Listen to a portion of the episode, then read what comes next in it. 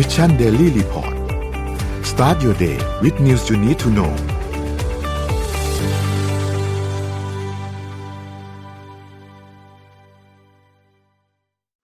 สวัสดีครับยินดีต้อนรับเข้าสู่ Mission Daily Report ประจำวันที่ 31 ตุลาคม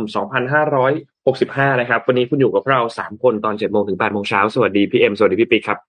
สวัสดีค่ะ สวัสดีครับ ครับ สวัสดีเช้าวันจันทร์นะครับ เดี๋ยวเราค่อยๆไปอัปเดตเรื่องราวต่างๆกันนะครับ ว่ามีอะไรเกิดขึ้นบ้างในช่วง 24 ชั่วโมงที่ผ่านมานะครับ เดี๋ยวต้องพาไปดูตัวเลขกันครับ ไปดูตัวแรกกันครับไปครับเซ็ตบ้านเราครับบวก 0.23%นะครับเมื่อวันศุกร์ที่ผ่านมาอยู่ที่ 1,606.07 นะครับหุ้นต่างประเทศครับดาวโจนส์ครับบวก 2.59%นะครับ NASDAQ ครับบวก 2.87%นะครับ NYSE ครับบวก 1.55%นะครับฟุตซี่100 ติดลบครับ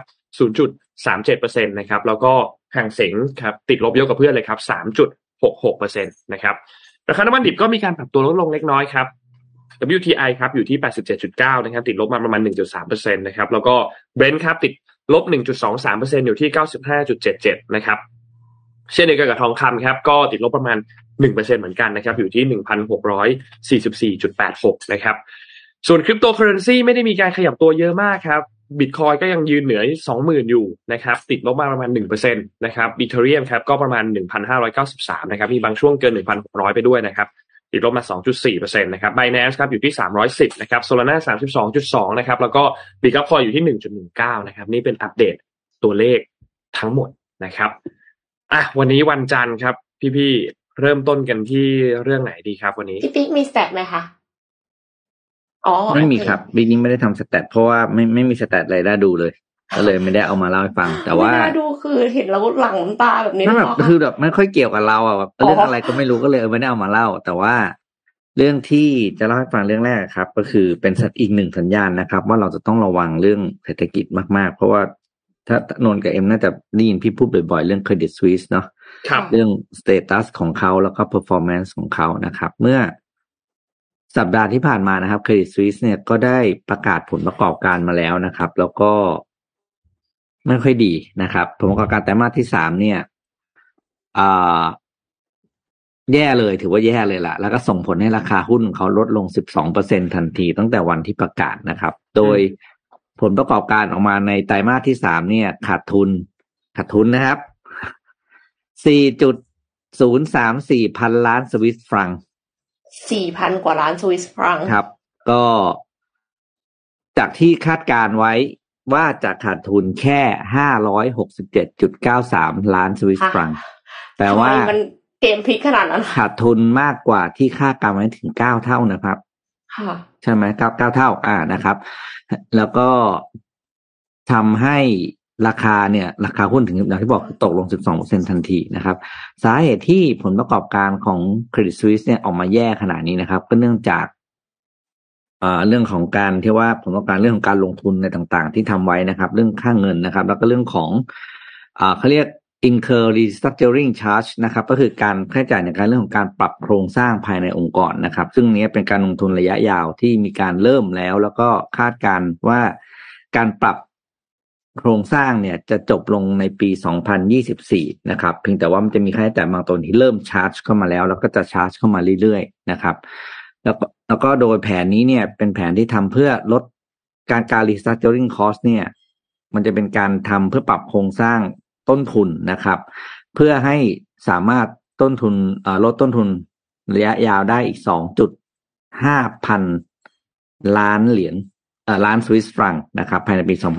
2025 แล้วเขาบอกว่าผลงานคริสวิสช่วงนี้ไม่ค่อยดีเท่าไหร่นะครับ เพราะว่าตัวเขาเองเขาเป็น investment bank นะแล้วก็แล้วก็คงทราบว่า investment ทั่วโลกตอนนี้เนี่ยในปีนี้ไม่ไม่ค่อยดีนะครับ เพราะว่าไปลงที่ไหนก็ผลประกอบการไม่ค่อยดีนะโดยเฉพาะการถ้าไปลงทุนในในหุ้นเทคของจีนนะครับฉะนั้นคริสวิสเป็นอีกหนึ่งสถาบันการเงินหลักนะครับ ที่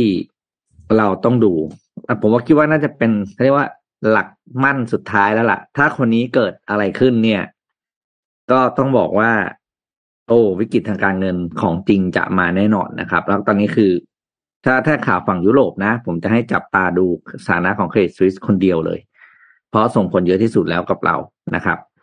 ของจีนเนี่ยเขาไปหมดแล้วเขานำหน้าเขาสรุปผลไปหมดไปหมดแล้วนะครับ ว่ามันส่งผลกระทบกับโลกบ้าง ตอนนี้เหลือคนสุดท้ายเนี่ยครับ คือเครดิตสวิส จะเอามาเล่าให้ฟังบ่อยๆว่าเป็นยังไงเพราะตัวเองเนี่ย ห่วงเรื่องนี้เป็นพิเศษอืมค่ะ เหมือนเหมือนเหมือนอะไรนะเขาเรียกฝีใกล้แตกครับ โอเคเห็นภาพเลยครับต้องอืมต้องจับตามองต่อไปนะคะเพราะว่าคือมันน่าจะส่งผลกระทบต่ออย่างอื่นอีกเยอะใช่ไหมคะพี่ปิ๊ก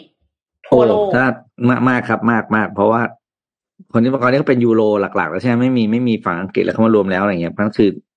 ทางฝั่งยุโรปที่ค่อนข้างจะ อ่อนแออยู่แล้วเพราะยุโรปตอนนี้ศึกหลายด้านศึกเรื่องคอสต้นทุนพลังงานก็ด้านหนึ่งอืมใช่ไหมครับ เรื่องของการที่อ่าเอ่อภาพเรื่องของการที่อ่าสหรัฐอาณาจักรแยกไปจาก EU นั่นก็อีกเรื่องหนึ่งนะครับทางการว่ายุโรปเนี่ยแบกกันเองไม่กี่ประเทศแล้ว เพราะประเทศตัวพี่แบกเขาออกไปแล้วไงใช่ไหมอืมแล้วก็เนี่ยแหละครับ เรื่องเรื่องของกรีซสวิสครับอืมค่ะ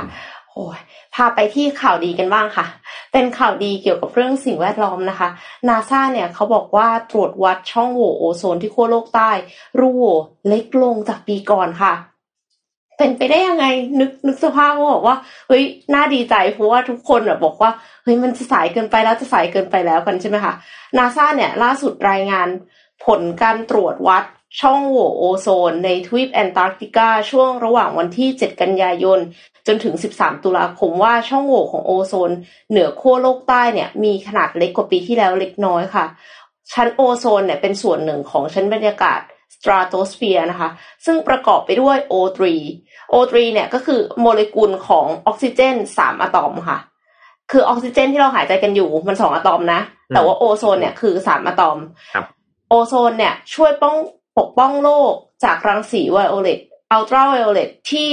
แผ่มาจากดวงอาทิตย์ค่ะ ซึ่งบริเวณขั้วโลกใต้ในทุกๆ ฤดูหนาวช่วงเดือนกันยายนเนี่ยมักจะเกิดช่องโหว่โอโซนขึ้น เนื่องจากปฏิกิริยาทางเคมี คือจริงๆ มันมีหลายหลายสาเหตุนะมันมี polar อืม vortex ด้วย มีที่แบบมีลมแรงมากอยู่ในบริเวณขั้วโลกใต้อะค่ะ แต่ว่า ที่เกี่ยวข้องกับมนุษย์อะมันคือปฏิกิริยาเคมีของคลอรีนและโบรมีน ที่ถูกเร่งปฏิกิริยาด้วยแสงอาทิตย์ ซึ่งคลอรีนและโบรมีนเนี่ยเขาทำลายโอโซน ด้วยการแย่งออกซิเจนหนึ่งอะตอมมาทำปฏิกิริยากับตัวเอง พอแย่งออกซิเจนหนึ่งอะตอมมาปั๊บมันก็เลยกลายเป็นออกซิเจนอีกสองอะตอมมันก็คือกลายเป็น O2 เป็นออกซิเจน แทนที่จะเป็น O3 หรือว่าโอโซน มันก็เลยทำให้โอโซนเนี่ยถูกทำลายไปค่ะ ซึ่งปฏิกิริยาเคมีของคลอรีนและโบรมีนเนี่ยคือมันเกิดได้จากคลอรีนและโบรมีนมาจากสารประกอบที่มนุษย์สร้างขึ้นค่ะ หลักๆเลยเนี่ยมาจากสาร CFC CFC คือสารที่มีอยู่ในแอร์มีอยู่ใน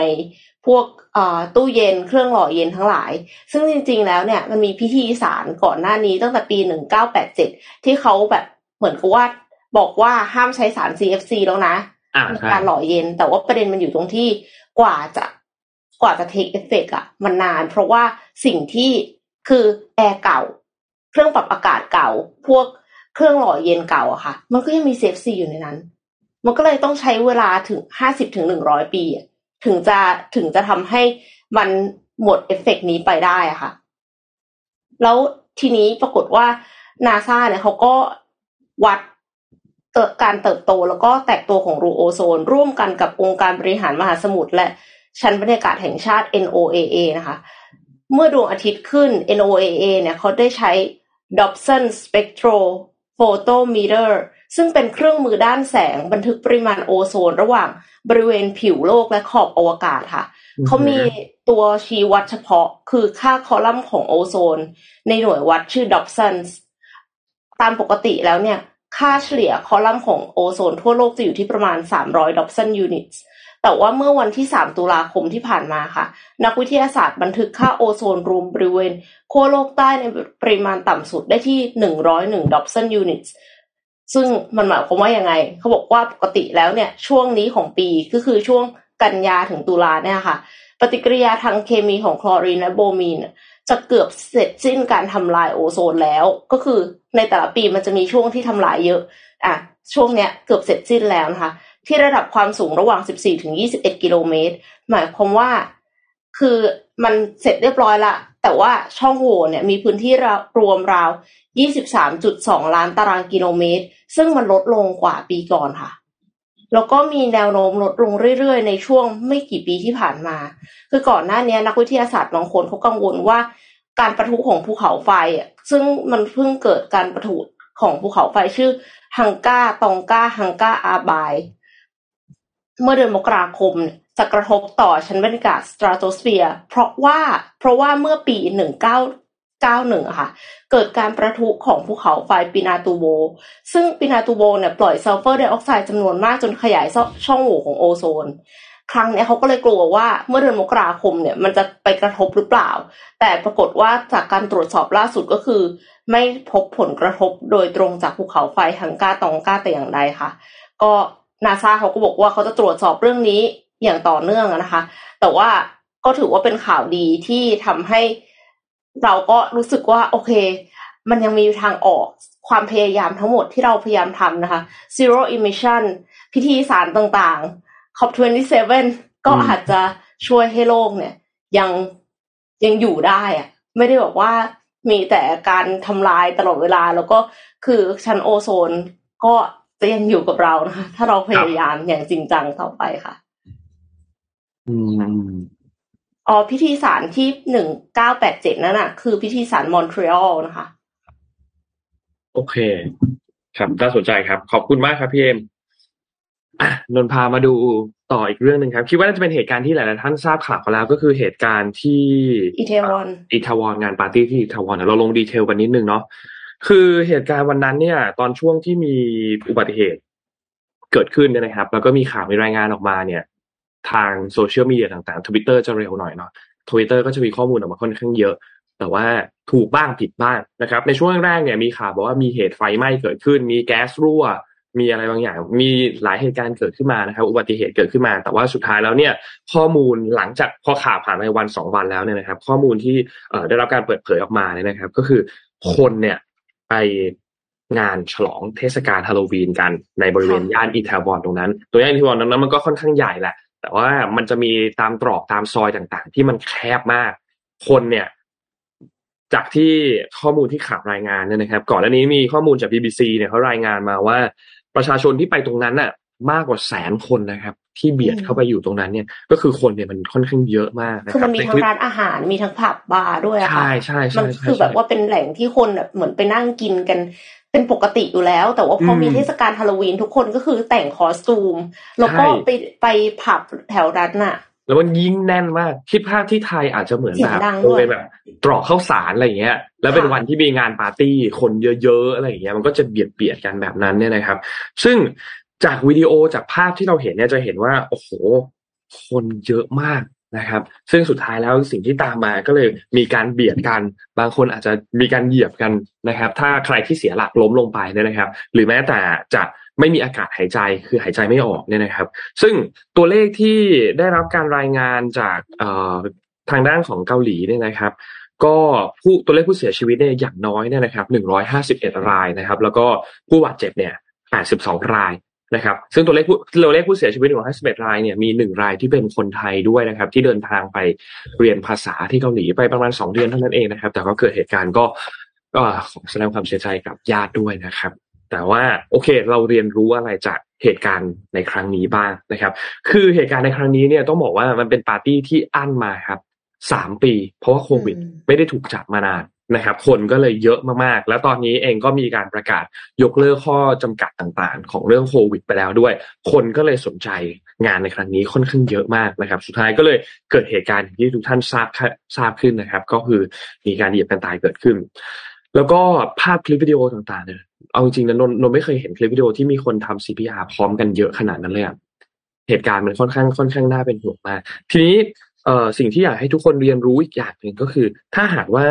เราต้องอยู่ในเหตุการณ์แบบนั้น หรือว่าบังเอิญเจอเหตุการณ์แบบนั้น คือเหตุการณ์ที่มีคนเยอะมากๆเนี่ยนะครับ เราควรจะต้องทำยังไงนะครับ เมื่อวานนี้เนี่ยกองสาธารณสุขฉุกเฉินของกระทรวงสาธารณสุขเนี่ยเขาก็มีการเปิดเผยข้อมูลนะครับ ว่าถ้าหากว่าต้องเผชิญกับสถานการณ์แบบนี้เนี่ย สิ่งที่คุณต้องทำสามอย่าง ถ้าคุณต้องไปอยู่ในที่แบบนี้หนึ่งเลยคือ คุณต้องดูก่อนเลยว่า ทางออกอยู่ตรงไหน ก่อนเข้าไปสังเกตก่อนเลยว่า มันมีทางออกตรงไหนบ้าง ถ้าไปต้องไปร่วมงานที่มันมีคนค่อนข้างเยอะเนี่ยนะครับสองคือถ้าเมื่อไหร่ก็ตามที่เริ่มรู้สึกว่าอึดอัดละไม่ต้องไม่ไม่ไม่ไม่ไม่ต้องแบบเอ้ยไม่ต้องแย่มีแล้วข่าวนะลือว่าจะระเบิดนะไม่ไม่ต้องมีแล้วนะแค่รู้สึกว่าอึดอัดแล้วเนี่ย ให้พยายามหาทางเดินออกมาทันทีนะครับ และสามคือถ้าสมมุติว่ามันเกิดเหตุการณ์อะไรขึ้นมา แล้วคุณต้องวิ่งเนี่ยนะครับ สิ่งที่ถ้าคุณต้องวิ่งคือ หนึ่งเลยคือสำคัญที่สุดคือห้ามล้มครับ คุณจะวิ่งเร็วแค่ไหนก็แล้วแต่ แต่ต้องห้ามล้มนี่คืออย่างแรกที่คุณต้องทำก่อนสองคือพยายามอย่าไม่ต้องไปออกแรงผลักครับ ไม่ต้องไปดันไม่ต้องไปอะไร เพราะยิ่งคุณดันอะ คนมันเยอะขนาดนั้นอะ แรงคุณไม่มีทางจะดันใครไปหรอก เพราะมันก็จะติดติดติดติดไปหมด เพราะฉะนั้นสิ่งที่ต้องทำก็คือ พยายามใช้พลังงานให้น้อยที่สุดครับ เพราะว่าถ้ายิ่งคุณใช้พลังงานเยอะ คุณยิ่ต้องการอากาศเยอะ ยิ่งต้องการ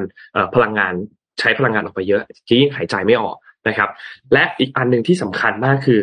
ยกแขนขึ้นมาตั้งการ์ดครับ คือยกแขนขึ้นมาแบบปกเนี้ยป้องตัวเองแบบนี้ใช่ไหมการคนการตัวเองแบบนี้หรือว่าการบริเวณหน้าอกการโกนโดนกระแทกกันอะไรต่างๆ เพราะว่าถ้าคุณไม่ยกขึ้นมาเนี่ย แล้วคุณเอาแขนลงไว้ข้างลำตัวแบบนี้เนี่ย มันจะยิ่งทำให้มีแรงดันมีแรงผลักเข้ามา อย่างน้อยมีแขนยกขึ้นมาแบบนี้มันจะป้องกันการกระแทกได้นะครับ และอย่างน้อยทำให้เคลื่อนไหวไปได้ และที่สำคัญคือ ไม่ต้องพยายามที่จะฝืนฝูงชนครับ ฝูงชนไปทางไหนเนี่ย คุณพยายามทรงตัวให้ได้พอ ยืนให้ได้ก็พอ แล้วพยายามไหลปล่อยปล่อยตัวเองไหลไปกับฝูงชนตรงนั้นก่อนครับ ถ้ามันถูกเบียดเสียดแน่นมากๆ เพราะฉะนั้นอย่างที่บอกครับจำไว้ครับ พยายามอย่าล้มครับ ไม่ต้องผลักครับ ออกแรงให้น้อยที่สุดครับ ปล่อยตัวเองไหลไปกับฝูงชนครับ ไม่ต้องวิ่งและามืเร็ว ไม่ต้องวิ่งเร็วพื่ที่จะไม่ล้ม ใช่ถูกต้อง เอามือตั้งการ์ดครับทำแค่นี้พอครับอืม ก็จะทำให้คุณเนี่ยมีโอกาสที่จะสามารถเอาตัวรอดจากสถานการณ์นี้ได้มากขึ้น แต่สุดท้ายแล้วเนี่ย มันก็ต้องพยายามที่จะสังเกตเนาะต้องอย่าแพนิคค่ะกันในในเหตุการณ์นั้นเหตุการณ์นี้คนเยอะมากนะครับ แล้วก็อาจจะมีคลิปวิดีโอหลาย ๆ คลิปที่คนเห็นว่าเฮ้ยมันมีรถพยาบาลอยู่ข้าง ๆ จอดกันเต็มไปหมดเลย แต่คนตรงกลางเขายังเต้นก็ยังอะไรกันอยู่ คือ ในเหตุการณ์ตรงนั้นเวลามีงานแบบนี้เนี่ยต้องบอกว่ารถพยาบาลน่ะเขาจะ standby อยู่แล้วเวลามีงานปาร์ตี้หรือมีงานเทศกาลอะไรที่คนมันเยอะมากเขาจะมีรถพยาบาล standby อยู่แล้ว เพราะฉะนั้นคนที่อยู่ตรงกลางเขาก็ไม่ได้รู้สึกว่ามันมีเหตุฉุกเฉินหรือมีอะไรเกิดขึ้นเพราะเขาเห็นภาพของการ standby ของรถพยาบาลในอยู่ตลอดเวลาอยู่แล้วนะครับ เพราะฉะนั้นเขาไม่รู้ครับ คนที่อยู่ตรงกลางอะเขาไม่รู้ครับ ว่ามันกำลังเกิดเหตุการณ์มีโศกนาฏกรรมมีอะไรเกิดขึ้นเขาไม่รู้นะครับ เพราะฉะนั้นก็เป็นอีกหนึ่งบทเรียนที่ที่คิดว่าเราก็ต้อง เรียนรู้กันนะครับสำหรับเเหตุการณ์ที่ย่านอีแทวอนที่เกิดขึ้นในคืนวันที่ 29 คืนวันเสาร์ที่ผ่านมาเนี่ยนะครับ ก็ ตอนนี้ก็ทางด้านประธานาธิบดีนะครับยุนซอกยอนะครับ ก็ได้มีการแถลงการเมื่อวันอาทิตย์เมื่อวานที่ผ่านมาเนี่ยนะครับ ว่าก็แสดงความเสียใจต่อครอบครัวผู้เสียชีวิตผู้ที่ได้รับบาดเจ็บต่าง ๆ นะครับ แล้วก็มีการประกาศไว้ทุกระดับประเทศ แล้วก็ รัฐบาลเนี่ยจะมีการสืบสวนสาเหตุต่างๆ ที่ทำให้เกิดโศกนาฏกรรมครั้งนี้ เพื่อป้องกันไม่ให้เกิดเหตุการณ์ในลักษณะนี้อีกครั้งหนึ่งนะครับ เพราะฉะนั้นก็อะคิดว่าน่าจะประมาณนี้นะครับสำหรับเหตุการณ์อันนี้พี่ปิ๊กพี่เอ็มมีอะไรเสริมไหมครับ สิ่งที่ที่เราเห็นนะอย่างที่โดนพูดเมื่อกี้ครับ ก็คือเขาจะมีรถพยาบาลสแตนบายเนาะอืมซึ่งมันเป็นสิ่งที่ดีครับ แต่ประเทศเราพี่ไม่เห็นนะ เอาอ้าวแล้วดูสิครับ ประเทศเราเวลามีเทศกาลมีรถพยาบาลสแตนบายไหม สิ่งที่บอกก็คือ อันเนี้ยเป็นตัวอย่างที่ดีนะครับ ก็คือ ผู้จัดงานน่ะ ก็ต้องมีเริ่มเริ่มมองหาได้แล้ว คือ อย่าอย่าหวังว่าสถานที่จัดงานของตัวเองอะ จะมีจะมีจะมีห้องพยาบาลอยู่แล้ว ซึ่งมันไม่พอ ค่ะ จริงค่ะ ปกติเนี่ยเอ่อเราจะเห็นงานที่มีรถพยาบาล standby เนี่ยเอ่อ โอ้โหเดี๋ยวเดี๋ยวบอกอะไรนะเอาจริงๆนะพี่อะทำงานที่มันเกี่ยวกับอีเวนต์เยอะครับอือฮึมีแล้วเราก็จะได้รับได้รับจดหมายขอรถพยาบาลไป standby เพราะพี่เคยทำงานโรงพยาบาลใช่ไหมครับบางงานเนี่ยจำนวนผู้เข้าร่วมงานเนี่ย เราเห็นเลยว่าประมาณตีว่าสองสามพันคนอย่างน้อยเนี่ย เรารู้อยู่แล้วแม่ใช่ไหมเขาบอกใช่ไหมเขาจะเขียนมานี่ในงานเขามีรถใช่ใช่เอ้ยเขามีใช่ผู้เข้าร่วมงานกี่คนขอรถพยาบาลเป็นหนึ่งคันเนี้ย ก็ไม่น่าจะพอ เออมันควรจะมีอัตราส่วนนะครับ ที่ค่ะที่ที่เราที่เราคิดว่าเพียงพอกับหนึ่งต่อเท่าไหร่ก็แล้วแต่อย่างนี้เนาะอย่างเงี้ยครับ อันนี้นี่ผมคิดว่าน่าจะเป็นสิ่งที่เป็นเรื่องจำเป็นแล้วก็ต้องช่วยกันเนาะเราไม่ได้บอกว่า เอ่ออะไรอะเขาเรียกที่ผ่านมาเป็นไงเราไม่รู้ แต่ว่าครั้งนี้มันมีตัวอย่างแล้วให้เห็นว่า เอ้ยถ้ามันเกิดเหตุการณ์อย่างเงี้ยครับ มันไม่พอจริงอย่างยกตัวอย่างง่ายๆอย่างวันนั้นนะครับ ไม่ใช่วันนั้น วันที่มีความวุ่นวายที่ศูนย์สิริกิตงานสำนักสีวันสุดท้ายอะครับที่มีถ้าคนวันตะนั้นโกนมีว่าระกเบิรดปะณีคะอะไรที่แบบอย่างเงี้ยครับ แม้มันจะไม่แน่นขนาดนี้นะเพราะศูนย์กิจในนั้นค่อนข้างว่าง เอ้ยไม่ใช่ว่ากว้างค่อนข้างกว้าง แล้วคนไม่ได้ถึงขนาดในในภาพที่ที่เราเห็นที่ที่เราภาพข่าวที่เพิ่งขึ้นไปเมื่อกี้ครับ แต่ถ้ามันเกิดเอลขึ้นมาเนี่ย ยังไงก็ไม่พอครับ อืม อ่าบุคบุคลากรทางการแพทย์ที่จะช่วยทำอย่างเงี้ย CPR เลยอย่างเงี้ยไม่พอ เพราะฉะนั้นคิดว่าน่าจะทบทวนจริง ๆ แล้วสุดท้ายคืออย่างเนี้ย พอมันเป็นสถานที่เที่ยวที่มันเป็นงานอะพูดจริงมันเป็นงานเปิดนะงานเปิดที่ไม่ได้จำกัดจำนวนคนเข้าใช่ใช่มันก็ควรจะมีอะไรแล้วล่ะว่าจะต้องมีหมายย่านท่องเที่ยวสำคัญเนี่ยต้องมีอย่างที่เรานนท์พูดตอนเรื่องข้าวสารใช่ไหมถนนข้าวสาร ไม่มีครับถนนข้าวสารมีรถพยาบาลแน่นอน พี่รับรองได้ อาจจะมีรถรถร่วม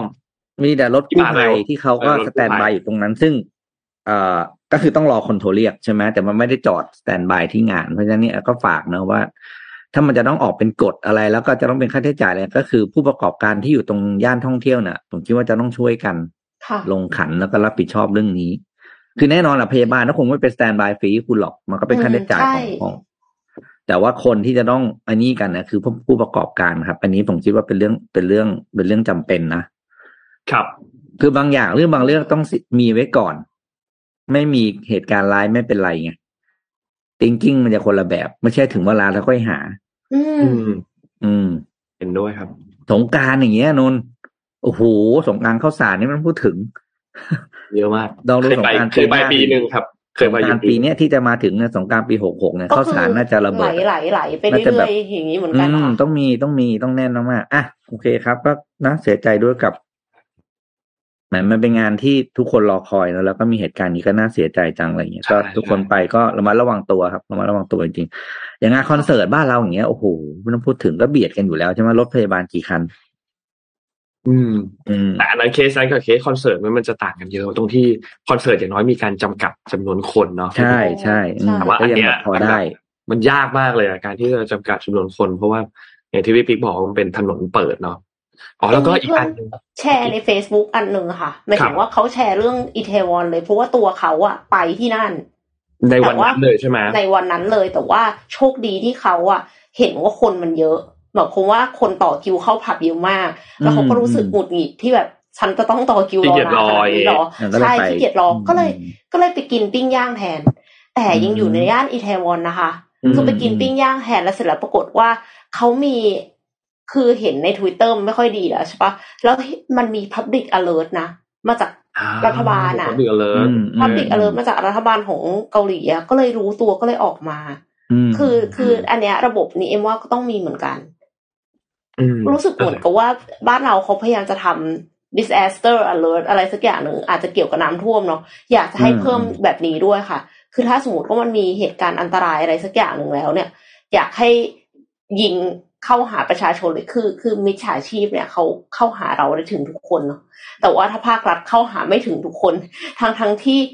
ทั้งทั้งที่มันมีข่าวออกมาว่าจับได้แล้วว่าคือใครที่รีเออข้อมูลแล้วคือพนักงานภาครัฐเนี่ย แสดงว่าจริงๆก็คือใช่ภาครัฐเนี่ยเขาก็ต้องมีข้อมูลแหละเข้าถึงเราทุกคนเออ ดังนั้นเอาตรงนี้มาใช้ให้เป็นประโยชน์นะคะอืมจะได้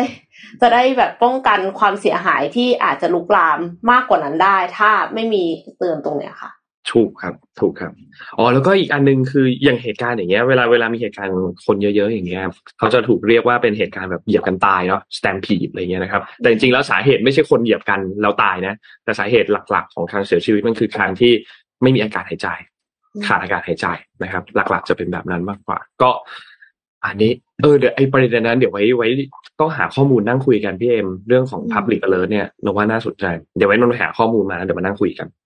ดีค่ะก็ต้องฝากกระทรวง ICT ใช่ไหมเรื่องนี้เป็นเรื่องโดยตรงอยู่แล้ว ไม่มีอืมกระทรวงอื่นแน่นอน ครับ อืมก็ต้องก็ต้องก็ต้องช่วยกันได้จริงน่าจะต้องแบบดิจิตอลด้วยไหม DES ด้วยดิจิตอลเพื่อเศรษฐกิจและสังคม ไม่ๆแน่อืมอาจจะอาจจะมีมีส่วนด้วย อะอืมลองดูครับ คิดว่าเป็นเรื่องสำคัญแหละค่ะอ่าพาไปต่อที่เรื่องของโลกร้อนอีกสักเรื่องหนึ่งนะคะ อันนี้ก็เป็นอีกข่าวดีหนึ่งค่ะ นักวิทยาศาสตร์เนี่ยพบวิธีลดการเรอของวัวค่ะซึ่งการเรอของวัวเนี่ยมันเป็นสาเหตุหนึ่งของภาวะโลกร้อนนะคะ ภาวะเรือนกระจกเนี่ยเป็นภาวะที่เกิดได้ตามธรรมชาติ แต่ว่าภาวะเรือนกระจกที่รุนแรงจนเกินไป ก็จะทำให้อุณหภูมิของโลกสูงขึ้นนะคะ แล้ว ซึ่งนอกจากคาร์บอนไดออกไซด์แล้วตัวการที่ไม่แพ้กันเนี่ยคือก๊าซมีเทน ถ้าไม่นับการกระทำของมนุษย์อย่างการทำเหมืองถ่านหินแล้วก็อื่น ๆ ที่เหลือที่ปล่อยก๊าซมีเทนเนี่ยก๊าซมีเทนมันเป็นก๊าซที่เกิดขึ้นได้จากกระบวนการตามธรรมชาติของสิ่งมีชีวิตอยู่แล้ว ไม่ว่าจะเป็นการย่อยสลายของซากมีสิ่งมีชีวิต การผายลมรวมถึงการเรอด้วย ทุกท่านก็น่าจะเคยได้ยินแล้วว่าการเลี้ยงวัวเพื่อที่จะนำมาทานเนี่ย มันก่อให้เกิดก๊าซมีเทนมาก แล้วก๊าซมีเทนเนี่ยก็คือทำให้โลกร้อนนะคะดังนั้นในประเทศที่มีการทำฟาร์มวัวและฟาร์มแกะขนาดใหญ่ อย่างนิวซีแลนด์ที่ที่แกะอาจจะมากกว่าคนเนี่ยนะคะ จึงมีสัดส่วนการปลดปล่อยก๊าซมีเทนจากสัตว์มากถึงครึ่งหนึ่งของการปล่อยก๊าซมีเทนในประเทศค่ะ เนื่องจากสัตว์กลุ่มนี้เนี่ยจะมีก๊าซมีเทนในระบบทางเดินอาหาร เมื่อมีการย่อยสลายของพืช นักวิทยาศาสตร์เขาก็เลยลองใช้ผงคอมบูชา เหมือนชาคอมบูชาที่ที่เราเห็นกันนะคะ ผงคอมบูชาเนี่ยมีจุลินทรีย์โปรไบโอติกชนิดดี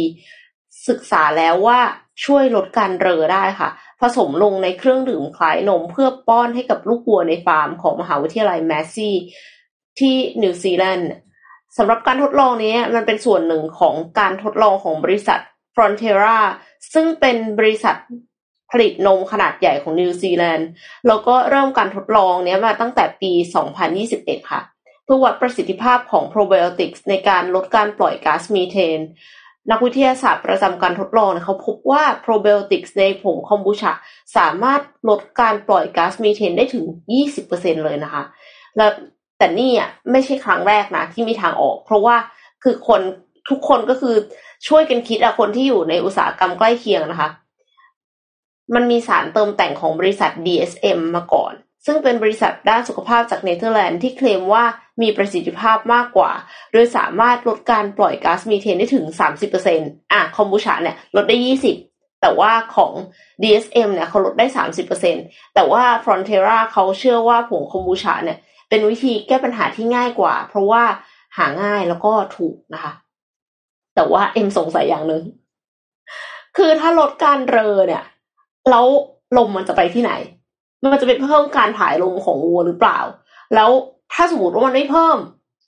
มันคือมันควรจะไปแบบลดการสร้างก๊าซเนาะข้างในกระเพาะในการย่อยอะแต่ว่าในเมื่อลดการเรอ ไม่รู้ว่าลดการถ่ายลมไหมถ้าสมมติว่าไปผายลมเพิ่มขึ้นก็ไม่ได้มีประโยชน์อะไร แต่ว่าถ้า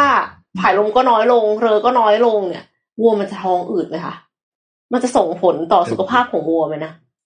แต่แต่ต้องบอกว่าตัวเลขมันเยอะมากนะ ตัวเลขของก๊าซการการการปล่อยก๊าซเรือนกระจก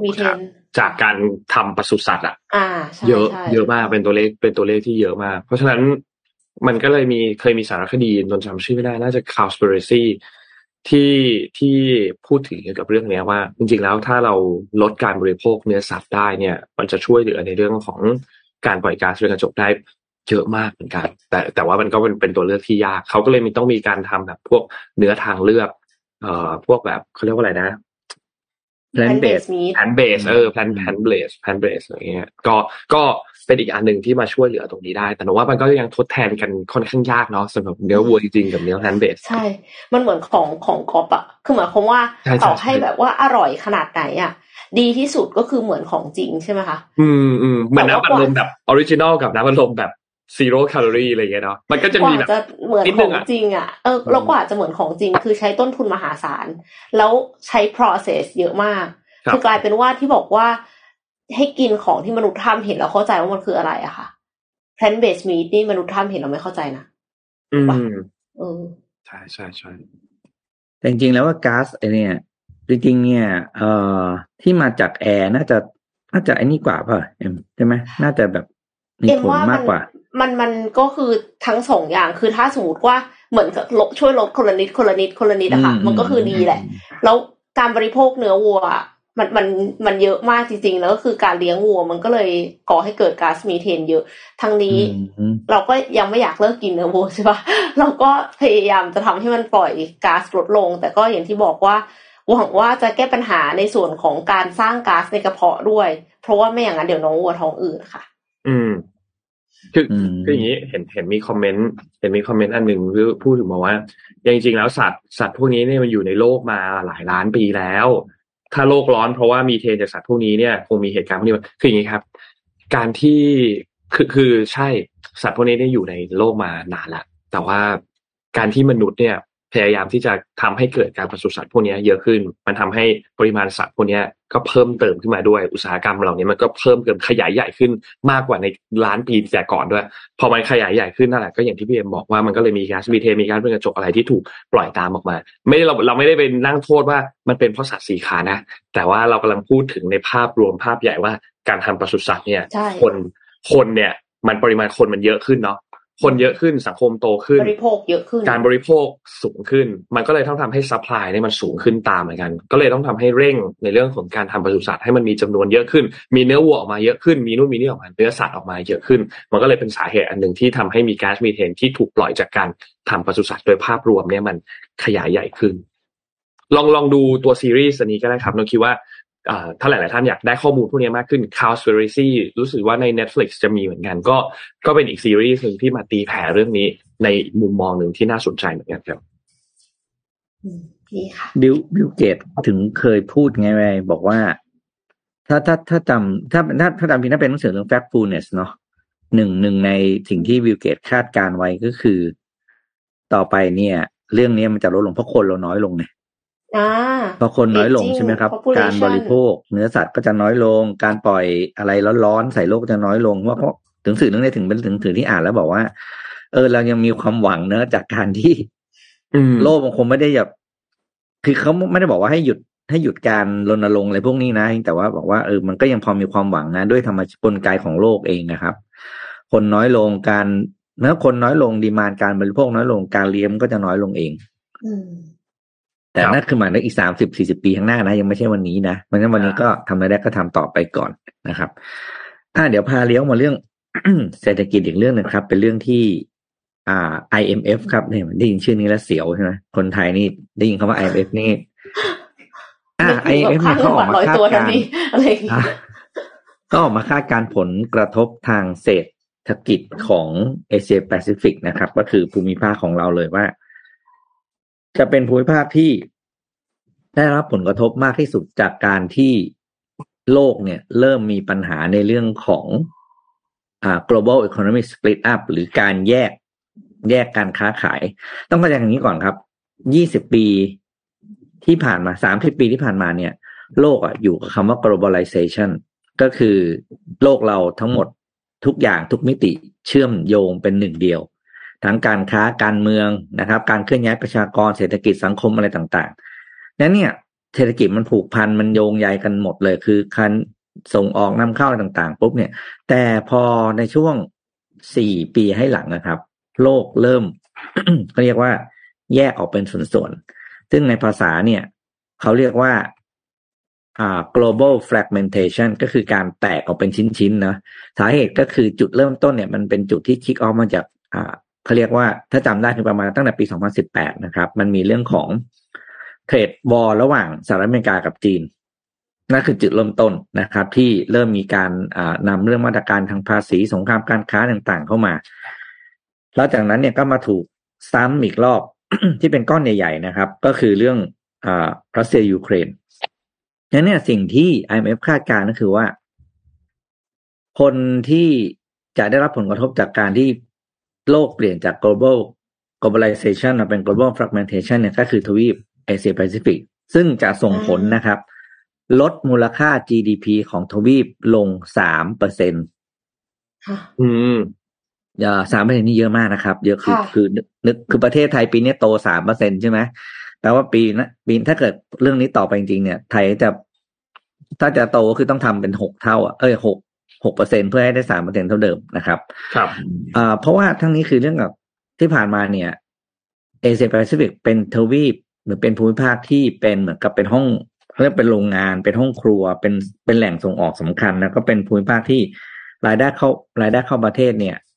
พึ่งพาจากคำว่า globalization สูงมาก เพราะก่อนหน้า globalization คือแปลว่าเป็นภูมิภาคที่แรงงานถูกต้นทุนถูกทรัพยากรธรรมชาติ ยังพร้อมและถูกอยู่นะครับฉะนั้นเนี่ยสิ่งที่เป็น IMF ออกมาส่งสัญญาณเตือนก็คือ ประเทศที่อยู่ในเอเชียแปซิฟิกซึ่งแน่นอนอินโดนีเซียไทยฟิลิปปินส์ต่าง ๆ เนี่ย มีสัญญาเศรษฐกิจที่อ่อนแอนะครับ แล้วก็น่าเป็นห่วงว่าจะรับมือกับเรื่องแบบนี้อย่างไร เพราะว่าทุกคนก็ไม่มีใครตอบได้นะครับ ว่ารัสเซียยูเครนหรือปัจจัยอื่นเนี่ย มันจะจบลงเมื่อไหร่นะครับ อันนี้เอามาเป็นข้อมูลให้พวกเราที่กำลังทำ พืชหรือทำงานอยู่กำลังบอกว่า เอ้ย แม้ว่าโควิดจะไปแล้วเนาะแต่เรายังไม่จบนะ เรายังเป็นเรายังเป็นภูมิภาคที่อยู่ในความเสี่ยงสูงสุดตามที่การประเมินของ IMF อยู่ เพราะฉะนั้นก็ระมัดระวังเรื่องของการลงทุนเรื่องอะไรต่างๆด้วยนะครับ เพราะว่านั่นแหละ เราเปราะบางอยู่ แต่ก็ยังมีโอกาสนะไม่ใช่ไม่มีโอกาสเพราะเราก็ต้องจับกระแสว่า อะไรที่เรายังทำได้ดีอะไรที่เรายังทำแบบไม่ควรจะไปไปลงทุนมากเลยนะครับ ก็เป็นสัญญาณจาก IMF ครับ ครับนนพามาต่อที่อีกข่าวหนึ่งครับ พี่ปิ๊กเอ็มครับ อัปเดตกันทุกเดือน ช่วงปลายเดือนแบบนี้เนี่ยเราต้องมาอัปเดตเรื่องมูลค่าการส่งออกสินค้าไทยกันนิดนึงนะครับ ว่าในช่วงตอนนี้สถานการณ์นำเข้าส่งออกเนี่ยเป็นอย่างไรบ้างนะครับ ไปดูในเดือนกันยายนครับ มูลค่าการส่งออกสินค้าของไทยในเดือนกันยายนเนี่ย ขยายตัวเร่งขึ้นมาจากเดือนก่อนนะครับ อยู่ที่ สองหมื่นสี่พันเก้าร้อยสิบเก้าจุดสามล้านดอลลาร์สหรัฐนะครับ ซึ่งก็มูลค่าการส่งออกเนี่ยขยายตัวมา 7.8% year on year นะครับจะเทียบกับช่วงเดียวกันของปีที่แล้วนะครับ ซึ่งก็ขยายตัวต่อเนื่องติดกันเป็นเดือนที่ 19 แล้วนะครับ แล้วก็เร่งตัวจากเดือนก่อนที่ 7.4%ด้วยนะครับ ในขณะเดียวกันครับ ตัวเลขการส่งออกเดือนกันยายนเนี่ยถ้าเทียบกับเดือนสิงหาคมเนี่ยนะครับ ขยายตัว 5.8%มานอนมันนะครับ ในภาพรวมเนี่ย ในช่วงไตรมาสที่3เนี่ยนะครับไตรมาสแรกของปี 2022 เนี่ยก็ยังขยายตัวได้ดีอยู่ที่ 10.6%นะครับสินค้าส่งออกหลักๆ ทุกกลุ่มเนี่ยนะครับ ยังขยายตัวนะครับ โดยเฉพาะกลุ่มคอมพิวเตอร์แล้วก็ส่วนประกอบนะครับ แต่ว่าก็เริ่มมีสัญญาณการชะลอตัวเหมือนกันนะครับสำหรับภาพรวมเนี่ยนะครับ สินค้าเกษตรเนี่ยกำลังขยายตัว 2.7%นะครับหลังจากเดือนที่แล้วเนี่ยติดลบไป 10.3%นะครับ แล้วก็สินค้าพวกอุตสาหกรรมการเกษตรเนี่ยก็ขยายตัวได้เล็กน้อยนะครับ 0.8%นะครับ แต่ว่าถ้าเทียบกันเป็นมันออนมันแล้วเนี่ยก็หดตัวไปประมาณ 14%เหมือนกันนะครับ โดยสินค้าที่ส่งออกได้ดีในเดือนนี้เนี่ยก็คือพวกอาหารทะเลกระป๋องนะครับ พวกแปรรูปทั้งหลายนะครับ เครื่องดื่ม อาหารสัตว์นะครับ แล้วก็ในขณะที่การส่งออกสินค้าประเภท พวกไขมันแล้วก็น้ำมันพืชเนี่ยค่อนข้างแย่ลงนะครับอีกอันนึงครับคือสินค้าอุตสาหกรรมครับขยายตัวมา 9.4%นะครับ โดยในเดือนนี้สินค้าที่ส่งออกแล้ว ค่อนข้างทำผลงานได้ค่อนข้างดีนะครับ ก็จะมีพวกเครื่องคอมพิวเตอร์นะครับ พวกอุปกรณ์ต่างๆ รถยนต์ อุปกรณ์ส่วนประกอบรถจักรยานยนต์แล้วก็ส่วนประกอบเนี่ยนะครับ ซึ่งก็สะท้อนปัญหาขาดแคลนชิปที่เริ่มจากคลี่คลายแล้วนะครับ รวมถึงพวกอัญมณีแล้วก็เครื่องประดับที่ไม่รวมทองคำด้วยนะครับ แล้วก็พวกทองคำที่ไม่ขึ้นรูปไก่แปรรูปต่างๆนะครับ ทีนี้ถ้าหากว่าเรามองไปข้างหน้าครับ จะพบว่า การส่งออกสินค้าอุตสาหกรรมในระยะถัดไปเนี่ย มีแนวโน้มที่ดูแล้ว อาจจะไม่ค่อยดีสักเท่าไหร่ เพราะอะไร เพราะว่าดัชนีความเชื่อมั่นภาคอุตสาหกรรมหรือว่า TISI เนี่ยนะครับ ในเดือนกันยายนเนี่ย ความเชื่อมั่นของผู้ประกอบการอุตสาหกรรมที่เน้นตลาดส่งออกที่อยู่ในระดับต่ำกว่าหนึ่งร้อยเนี่ยนะครับ สะท้อนสภาวะการที่ค่อนข้างแย่ลงครับ นอกจากนี้ครับ ความเชื่อมั่นเองก็ยังมีแนวโน้มที่จะปรับตัวลดลงด้วยในช่วง ห้าเดือนที่ผ่านมานะครับ จนอยู่ในระดับต่ำของความเชื่อมั่นของผู้ประกอบการที่เน้นในตลาดที่ทยอยปรับตัวขึ้นเป็นครั้งแรกในรอบ 8 ปีนะครับ อีกอันหนึ่งครับคือพวกสินค้าแร่แล้วก็เชื้อเพลิงที่กลับมาขยายตัวเล็กน้อยนะครับอยู่ที่ 1.2%หลังจากที่เดือนที่แล้วเนี่ยติดลบไป 9.7%น นะครับ แล้วก็กลุ่มอัญมณีและก็เครื่องประดับที่เป็นสินค้าส่งออกที่สำคัญมากๆเลยในเดือนกันยายนนะครับ ก็ขยายตัวเร่งขึ้นมาเยอะมากครับอยู่ที่ 89.6%นะครับเทียบกับ 31.2%ในเดือนก่อน เพราะฉะนั้นอันนี้เป็นกลุ่มตลาดที่ค่อนข้างน่าสนใจนะครับ แล้วก็ทำผลงานได้ค่อนข้างดีนะครับ ส่วนการส่งออกไปที่จีนเนี่ยน่าเป็นห่วงครับ คือต้องบอกว่าในภาพรวมเนี่ยการส่งออกในตลาดเนี่ยขยายตัวได้นะครับ แต่ว่ายกเว้นจีนฮ่องกงญี่ปุ่นอินเดียนะครับจีนเนี่ยหดตัวต่อเนื่องเป็นเดือนที่ 4 แล้วนะครับ ติดลบมา 13.2%นะครับญี่ปุ่นเองก็ติดลบ 1.7%นะครับแล้วก็ตลาดสหรัฐตลาดยุโรปเนี่ยขยายตัวนะครับ 26.1%นะครับ แล้วก็ที่ยุโรปเนี่ย 22.2%น นะครับ ซึ่งก็ถือว่าขยายได้ค่อนข้างเยอะพอสมควรนะครับ นอกจากนี้ครับ CLMV ครับกลุ่มนี้แล้วก็กลุ่ม Asian 5นะครับขยายตัวได้ดีอย่างต่อเนื่อง 26.3%แล้วก็ 9%ตามลำดับนะครับ ตอนนี้เนี่ยถ้าเราไปดูในเรื่องของมูลค่าส่งออกแล้ว มูลค่าการนำเข้าเนี่ยนะครับในเดือนกันยายนเนี่ยอยู่ที่ 25,772.4 ล้านดอลลาร์สหรัฐนะครับ ซึ่งก็ขยายตัวมา 15.6%ชะลอตัวจากเดือนก่อนหน้านี้ที่ 21.3%น นะครับอย่างไรก็ตามครับมูลค่าการนำเข้าสินค้าของไทยเนี่ยชะลอตัวช้ากว่ามูลค่าการส่งออกค่อนข้างเยอะนะครับ สิ่งที่มันจะส่งผลตามมาก็คือดุลการค้าในระบบสุลกากรเนี่ยเดือนนี้เนี่ยก็จะขาดดุลไปติดลบ 853.2 ล้านดอลลาร์สหรัฐนะครับ ซึ่งก็นับว่าเป็นการขาดดุลต่อเนื่องเป็นเดือนที่ 6 แล้วนะครับสำหรับในช่วง 9 เดือนแรกของปี 2022 นะครับมูลค่าการนำเข้าในขยายตัว 20.7%ดุลการค้าเนี่ยขาดดุลไป 14,984.9 ล้านดอลลาร์สหรัฐนะครับ ทีนี้ EIC เขามองแนวโน้มในอนาคตว่ายังไงบ้างนะครับ ในระยะข้างหน้าเนี่ยนะครับ เขาก็ประเมินว่า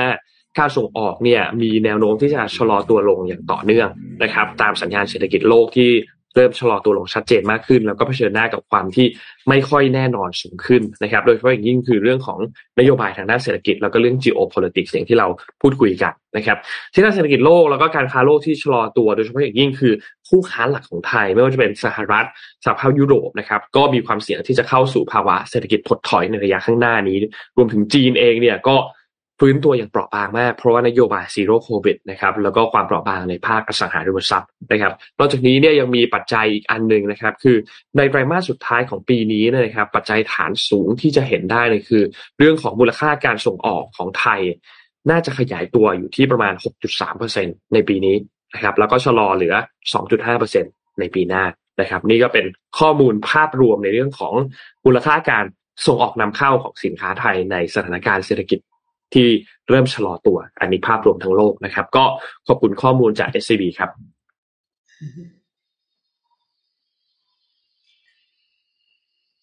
พี่ปิ๊กปิดไมค์อยู่ค่ะอ่าเดี๋ยวพาไปดูตัวเลขที่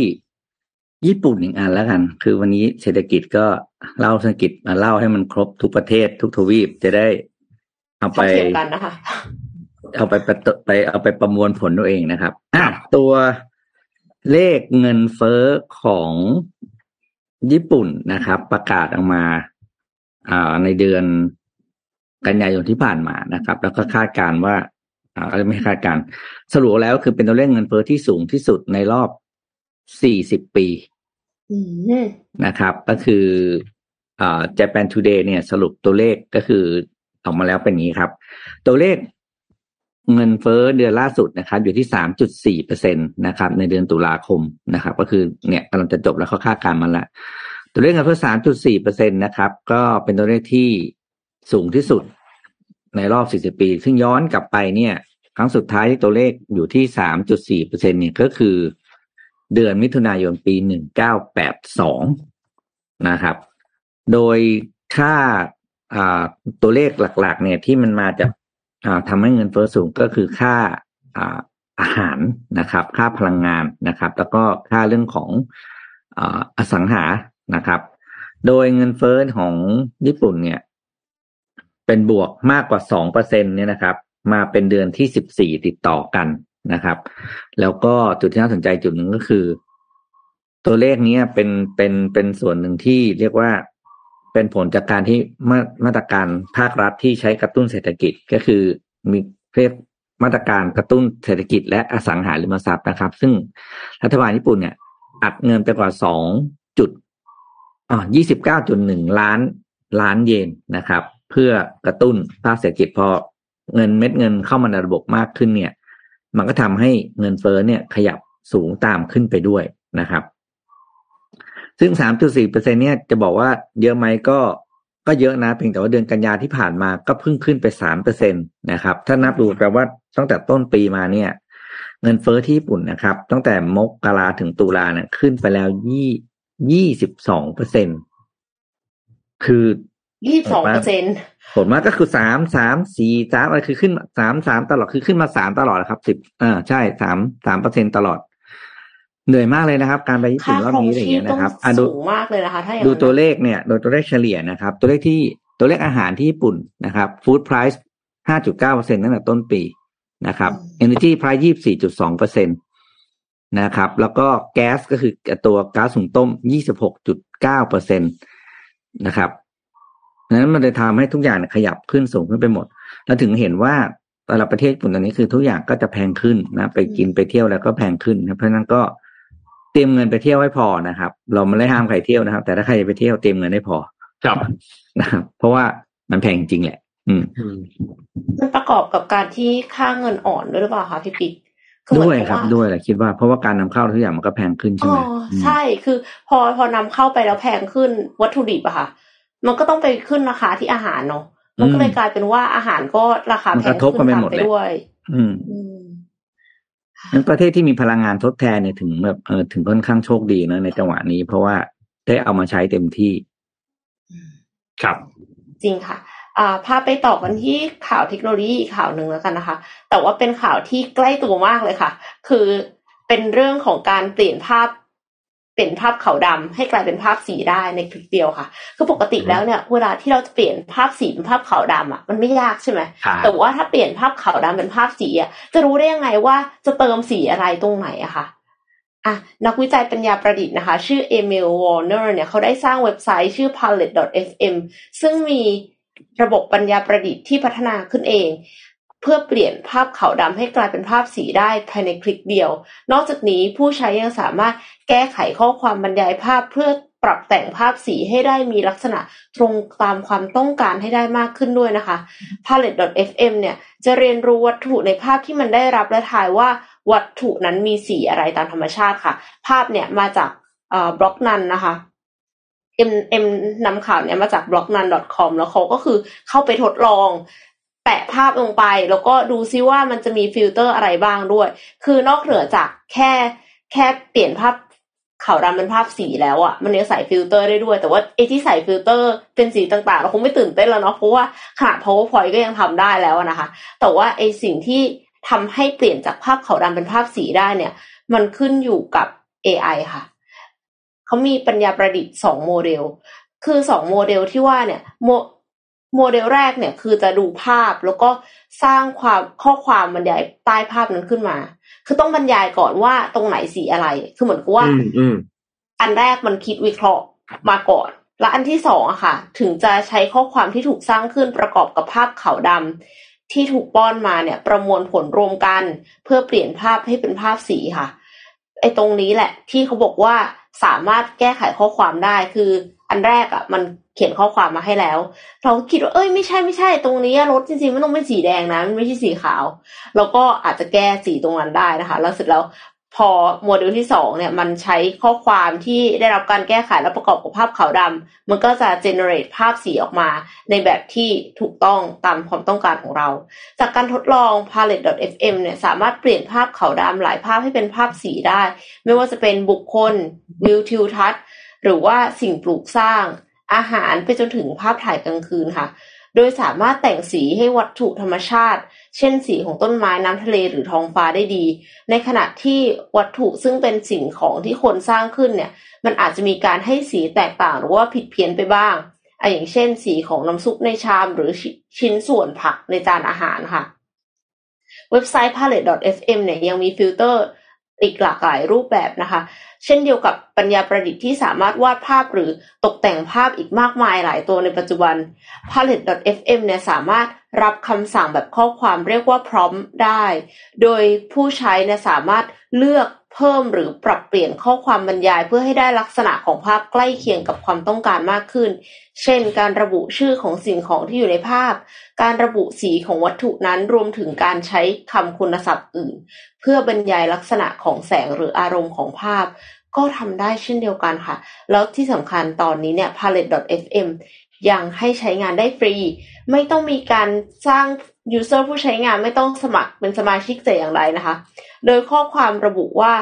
ไม่ได้มีการเก็บข้อมูลภาพเอาไว้ แปลว่าก็คืออาศัยการประมวลผลบนคลาวด์แล้วเสร็จเราก็คือเราก็ต้องเซฟเอง ไม่ใช่ว่าเข้ามาเสร็จครั้งหน้าฉันจะมาทำงานเดิมต่อ เพราะว่าไม่ได้สร้าง user ไงเนาะครับทั้งนี้เนี่ยจากการทดสอบพบว่า palette.fm สามารถแปลงภาพได้ความละเอียดสูงสุดถึง 1,920 คูณ 1,440 พิกเซลเลย ซึ่งใหญ่มากนะคะ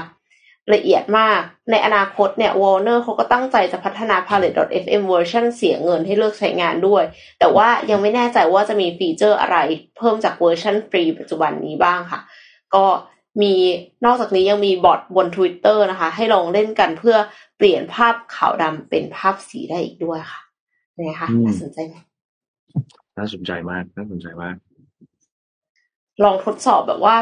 ภาพโบราณอะครับมัน จะออกมาเป็นสีได้ถูกต้องไหมคะเพราะว่าคือกล้องถ่ายรูปโบราณมันถ่ายสีไม่ได้ใช่ไหมคะใช่ นี่ระหว่างที่เอ็มอ่านนะพี่ก็ไปลองทำมาขึ้นได้ขึ้นได้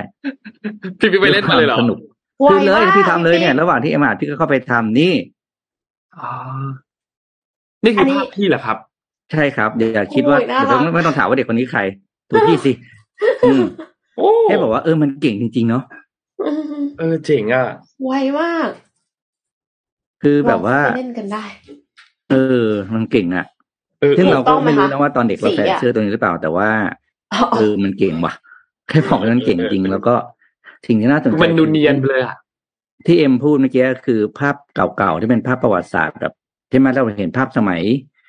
การแต่งตัวของคนไทยสมัยนู้นนะเนอะที่แบบสมัยรอสี่รอสามที่เราเห็นเป็นนุ่งจุงเป็นอะไรอย่างเงี้ยอุ้ยน่าอืม น่านี่มากเลย เพราะว่าเออมันดูมันเก่งจริงๆจริงๆลองทำไปปุ๊บไม่ถึงนาทีเลยมันขึ้นเลยอะเออนี่อยากให้ไปลองทำเลยเพราะมันจะแบบเออมันก็สนุกดี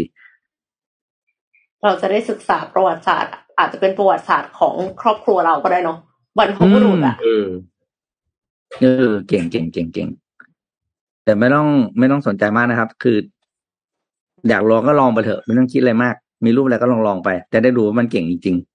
ระบบเทคโนโลยีอยู่นี้มันโหมันทำอะไรเกิน เกินกว่าที่เราคิดได้เนาะอืม อะไปต่อเรื่องไปอะไรต่อครับอานนท์พามาดูเรื่องนี้ต่อครับ อ่า ใกล้จะเข้ามาถึงแล้วการประชุมเอเปกนะครับมีอันหนึ่งอันนี้เป็นข่าวสั้นๆเดี๋ยวนนท์พาไปอีกข่าวหนึ่งด้วยก็คือ ทางผู้นำโลกต่างๆก็เริ่มมีการออกมายืนยันว่า คนนี้มาคนนี้ไม่มานะครับ ล่าสุดทางด้านเว็บไซต์ของทำเนียบขาวเนี่ยก็ออกมาเอ่อออกแถลงการยืนยันแล้วว่า งานประชุมเอเปก2022 ที่จะจัดขึ้นในวันที่ 18-19 พฤศจิกายนนี้เนี่ยนะครับคามาลาแฮร์ริสนะครับ รองประธานาธิบดีของสหรัฐเนี่ยจะเดินทางมาในการประชุมครั้งนี้นะครับ ซึ่งก็แน่นอนแหละ รองประธานาธิบดีมาหมายความว่าประธานาธิบดีไม่น่าจะมาอืมนะครับโจไบเดนเนี่ยในช่วงช่วงเดือนพฤศจิกายนเนี่ยนะครับ ก็มีภารกิจหลายอันนะครับ คือเริ่มต้นเนี่ยนะครับ ในวันที่ 11 พฤศจิกายนเนี่ยนะครับ ไปที่อียิปต์นะครับ อันนี้โจไบเดนนะ ไปที่อียิปต์ก่อนซีไปประชุม COP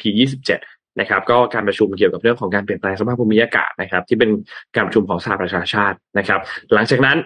ก็จะไปกัมพูชาต่อครับในวันที่ 12 13 นะครับ พฤศจิกายนเนยนะครับ ไปที่กัมพูชานะครับ มีการประชุม US อาเซียนซัมมิตนะครับ หลังจากนั้นครับ ก็จะไปประชุม อันนี้ด้วยนะครับ East Asia Summit นะครับ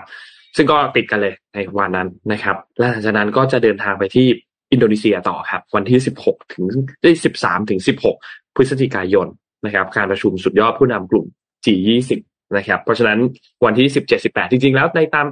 ใน10วันที่10 18 19เนี่ยตามตารางก็ยังไม่ได้มีงานของโจไบเดนนะ แต่คิดว่าอาจจะถี่บ้างก็เลยส่งทางด้านของคามาลาแฮร์ริสเนี่ย มาแทนในการประชุมครั้งนี้นะครับ ก็แน่นอนก็จะมีการพบกันมีอะไรต่างๆ พูดคุยกันต่างนะครับ หารือในประเด็นต่างๆ ความร่วมมือกันต่างๆ นะครับ ในงานประชุมเอเปกในครั้งนี้นะครับ ก็รอติดตามดูครับว่าการประชุมเอเปกในครั้งนี้จัดที่ศูนย์สิริกิตด้วยนะครับ ว่าจะเป็นอย่างไรจะมีเรื่องราวอะไรน่าสนใจมากน้อยแค่ไหนนะครับ อีกอันหนึงครับที่เป็นข่าวของสหรัฐเหมือนกันแล้วเราอยากจะพาไปดู ปกติเราจะ ชอบพูดถึงตัวเลข CPI กันใช่ไหมครับดัชนีราคาผู้บริโภคใช่ไหมครับค่ะแต่ล่าสุดเนี่ยทางด้านสหรัฐมีการเปิดเผยตัวเลขอีกอันหนึงนะครับ ซึ่งน่าสนใจเหมือนกัน ทางด้านสำนักงานสถิติกระทรวงแรงงานของสหรัฐก็เปิดเผยตัวเลข PCE นะครับ PCE เนี่ยมันคือ personal consumption expenditure นะครับ ก็เป็นค่าเอ่อเขาเรียกว่าดัชนีราคารายจ่ายเพื่อการบริโภคส่วนบุคคลนะครับ ซึ่งก็พูดง่ายๆก็คือเป็น PC พื้นฐานเป็นตัวคอนะครับ ไม่นับรวมพวกหมวดอาหารแล้วก็พลังงานนะครับ ก็เป็นมาตรวัดอันหนึ่งที่เฟดเองก็ให้ความสำคัญเหมือนกันนะครับ ซึ่งล่าสุดเราได้ประกาศออกมาเนี่ยเพิ่มขึ้น 5.1%ในเดือนกันยายนนะครับ เพื่อเทียบกันปีต่อปีนะครับ ซึ่งก็ต่ำกว่าที่นักวิเคราะห์เขาคาดการไว้ที่ระดับประมาณ 5.2%นะครับ แต่อย่างไรก็ตามถ้าเทียบกับในเดือนสิงหาคมเนี่ยมันก็สูงกว่านะครับ ตอนนั้นอยู่ที่ 4.9%นะครับ ทีนี้ ถ้าเราเทียบกันเดือนต่อเดือนจะเห็นว่าตัวเลขมันขึ้นมาประมาณ 0.5%นะครับซึ่งก็สอดคล้องกับตัวเลขการคาดการณ์ของนักวิเคราะห์ที่เขาคาดการณ์ไว้อยู่ที่ 0.6%นะครับในเดือนสิงหาคมเนี่ยนะครับ ทีนี้ไอ้ตัวเลขตัวนี้เนี่ยมันค่อนข้างที่จะครอบคลุมพวกราคาสินค้า ครอบคลุมพวกบริการต่างๆก็คุยง่ายคือมันกว้างกว่าตัวเลข PCI นั่นแหละนะครับเพราะฉะนั้นตัวเลขอันนี้ก็เป็นตัวเลขที่บอกอะไรหลาย ๆ อย่างเหมือนกันนะครับ ถ้าหากว่าเราดูข้อมูลดังกล่าวเทียบกันตัวเลขแล้วเนี่ยก็จะเห็นว่าตัวเลขเนี้ย มันก็เน้นว่าไอ้ความรุนแรงเรื่องของเงินเฟ้อต่าง ๆ เนี่ย ยังคงรุนแรงมากอยู่นะครับ ที่ตามมาอีกอันหนึ่งก็คือเฟดเองก็ต้องทำตามโกของเขาต้องทำตามเป้าหมายของเขาก็คือการจำกัดเงินเฟอ้อให้อยู่ที่ระดับประมาณ2%นะครับเพราะฉะนั้นก็มีแนวโน้มที่จะขึ้นอัตราดอกเบี้ยในการประชุมสัปดาห์หน้าอีกประมาณ 0.75%นะครับที่คนคาดการณ์กันว่าภายในปีนี้เนี่ยเฟดน่าจะมีการขึ้นดอกเบี้ยอีกรวมๆแล้วเนี่ยประมาณ ห้าที่อีกรวมๆอีกประมาณ 1.5%นะครับเพราะว่าเหลือการประชุมอีก 2 ครั้งก็คือครั้งนั้น 0.75เนี่ยนะครับ สัปดาห์หน้าก็น่าจะมีการขึ้นดอกเบี้ยอีก 0.75%นะครับสำหรับธนาคารกลางสหรัฐนะครับ ส่วนตลาดแรงงานตอนนี้ก็ยังค่อนข้างแข็งแกร่งนะครับ มีการเพิ่มขึ้นไม่ว่าจะเป็นค่าจ้างนะครับ ตัวเลขเงินออมเองก็สูงขึ้นนะครับ ก็ช่วยให้ครัวเรือนเนี่ยรับมือกับเงินเฟ้อที่สูงขึ้น ไม่ว่าจะเป็นราคาต่างๆ ที่พุ่งขึ้นไปนะพอรับมือได้บ้างนะครับ แต่ว่าก็ยังไม่ชัดเจนว่า เงินในกระเป๋ามันจะสามารถที่จะรับมือกับสถานการณ์เงินเฟ้อสูงแบบนี้ต่อไปได้อีกนานแค่ไหนนะครับ ก็รอติดตามกันดู อันนี้เป็นตัวเลขล่าสุดของตัวเลข PCE ที่มีการประกาศออกมาครับเงินเฟ้อก็ยังรุนแรงนะคะยังรุนแรงครับยังรุนแรงอยู่ครับภูมิภาคไหนก็ตามเนาะครับไปครับพี่ปิ๊กพาไปต่อครับเดี๋ยวเดี๋ยว จะบอกว่าตัวนี้มันจะมีเรื่องของเราเคยคุยเรื่องดีเฟกไปสักสองสาครั้งเนาะค่ะ ค่ะ ใช่เมื่อวานนี้เนี่ยทางอ่า WSJ เขามีเขาเรียกว่าเป็นเป็นข่าว แต่มันก็ไม่ถึงกับเป็นข่าวเตือนนะเพียงแต่ว่าเอามาเล่าให้รู้ว่าเดี๋ยวนี้เนี่ยเทคโนโลยีดีเฟกเนี่ยมันน่ากลัวมากแล้วก็มันถูกนำไปใช้โดยที่เจ้าตัวที่ถูกทำ deepfake ขึ้นมาเนี่ย บางทีก็ไม่ได้รับ ไม่ไม่ได้อนุญาตให้เอาไปใช้อะครับ คือความที่ว่าตอนนี้กฎหมายยังไม่มีกฎหมายรองรับ มันก็เลยทำให้คนไปทำคอนเทนต์เยอะมากนะครับ อย่างอ่าคนดังทั้งหลายเนี่ยที่โดนเอาไปทำ deepfake นะมีตั้งแต่อีลอนมัสก์นะครับทอมครูซเลโอนาร์โดดิคาปริโอนะครับ คือหลายคนเนี่ยถูกเยอะมากเยอะมากนำมาเชิญใช้มากนะครับ อย่างเดือนอย่างตั้งปีที่แล้วก่อนปีที่แล้วเนี่ยทางทางอ่าเขาเรียกไงนะ บริษัทอ่า telecom ของรัสเซียชื่อ MegaFon เนี่ยก็ ทำ deepfake ในเรื่องของอ่าเรื่องบรูซวิลลิสขึ้นมานะครับเรียนตัวอีลอนมัสก์เองเนี่ย เมื่อสัปดาห์ที่แล้วก็ไปปรากฏก็บอก deepfake อีลอนมัสก์เนี่ยก็ไปปรากฏตัวอยู่ในบริษัท Real Estate สตาร์ทอัพอันหนึ่งที่ชื่อ reAlpha Tech นะครับ หรือแม้กระทั่งเดือนก่อนนะครับ ก็ทอมครูซกับเลโอนาร์โดดิคาปริโอก็ถูกนำไปใช้ในเรื่องของโปรโมทเทคโนโลยี deepfake โดยบริษัทที่เป็น AI Machine Learning ชื่อ Paperspace นะครับสิ่งที่ WSJ ออกมาบอกเลยคือว่ามีหลายกรณีมากนะครับ ที่บุคคลชั้นนำเหล่านี้เนี่ย ไม่ได้อนุญาตที่นำไปใช้ แล้วพอดีพอสืบออกไปเนี่ยมันกลายเป็นว่าเหมือนกับเขาเนี่ย ให้ความยินยอมนะครับ สิ่งที่น่ากลัวก็คือ เมื่อมันมีแคมเปญที่เป็นการชวนเชื่อเรื่องการลงทุน เรื่องของ อะไรต่างๆ เนี่ยมันทำให้ดูชี้นำนะครับ ชี้นำแล้วก็เข้าข่ายว่าอาจจะเป็นการหลอกลวงได้ในที่สุดนะครับเพราะฉะนั้นเนี่ยสิ่งที่สิ่งที่ประชาชนคนเสพสื่ออย่างเราต้องระมัดระวังให้มากครับ ก็คือเรื่องของ deep fake เมื่อไหร่ที่เราเห็นคอนเทนต์ที่เป็นบุคคลที่มีชื่อเสียงเหล่านี้เนี่ย ลองทำกันบ้านนิดหนึ่งนะครับ เข้าเข้าไปอ่าเข้าไปสืบ ค้นหาข้อมูลเพิ่มเติมหน่อยว่าตัวคนนั้นเนี่ยมีความเกี่ยวข้องอะไรกับคอนเทนต์ตัวนั้นจริง ๆ หรือเปล่านะครับ ครับโหน่ากลัวมากเลยค่ะพี่ปิ๊กแล้วคือก่อนหน้านี้จริง ๆ YouTube Mission to the Moon ก็โดนแฮกด้วยนะคะ เป็น ARK Invest ที่ผ่านมา ใช่ใช่แล้วเสร็จแล้วก็วิดีโอที่โชว์หราเลยคือหน้าอีลอนมัสก์ค่ะ อันนั้นก็ไม่รู้เหมือนกันว่าเป็นวิดีโอที่อีลอนมัสก์เขาพูดจริง ๆ หรือว่าใช้ deepfake ขึ้นมาเนาะเพราะฉะนั้นก็คือยิ่งต้องเพิ่มความระมัดระวังมากกว่าแค่แบบ fake news ที่แชร์กันทั่วๆไปด้วยใช่คือคือถ้าใครเคยดูใน TikTok อะนนนเคยเห็นของคีนูรีฟส์อะมันเป็น account เลยนะ ที่ที่มีคีนูรีฟส์ทำคอนเทนต์ต่างๆอะแต่ว่าเป็นดีเฟกของปลอมแล้วแต่ว่าเขาก็เขียนเขียนคลิปายนะว่าอันนี้มันเป็นของปลอมนะว่าเป็นแบบเป็นเป็นดีเฟกอะไรเงี้ย แต่ว่าไม่แน่ใจว่าได้รับความเซ็นจากทางทางคีนูรีฟไหมอันนี้เราไม่แน่ใจนะแต่ว่ามันเนียนมากเลยอะการขยับหน้าการคือมันปลาต่างๆเนียนไปหมดเลยมันจะเหมือนขึ้นเรื่อยๆจนเราแยกไม่ออก จริงครับนะดีๆค่ะ โดยเฉพาะอย่างยิ่งก่อนที่จะจ่ายตังค์โอนตังค์ไปลงทุนที่ไหนนะคะ ครับ อืมอะแปดโมงแล้ววันนี้พอดีค่ะครบถ้วน ได้ไม่มีปัญหาจบจบครบถ้วนครับ วันนี้พอดีว่าทุกท่านต้องรีบไปทำธุระกันต่อเออนะครับก็ขอให้มีความสุขกับ วันทำงานวันจันทร์นะครับ รถอาจจะติดกันสักนิดหนึ่งนะครับ แต่ก็อืมขับรถกันอย่างระมัดระวังนะครับ วันนี้ขอบคุณ SCB ครับผู้สนับสนุนแสนใจดีของเรานะครับ และขอบคุณดีน่าโทนิวครับน้ำเต้าหู้ออร์แกนิกหอมอร่อยดีกับสุขภาพให้คุณออร์แกนิกได้ทุกวันนะครับ และขอบคุณเอ่อท่านผู้ฟังทุกๆท่านด้วยครับ ที่ติดตาม Mission Daily Report นะครับยังไงพบกับเราได้อีกครั้งหนึ่งในวันพรุ่งนี้วันอังคารนะครับ วันนี้เราสามคนลาไปก่อนครับ สวัสดีครับ สวัสดีค่ะ Mission Daily Report. Start your day with news you need to know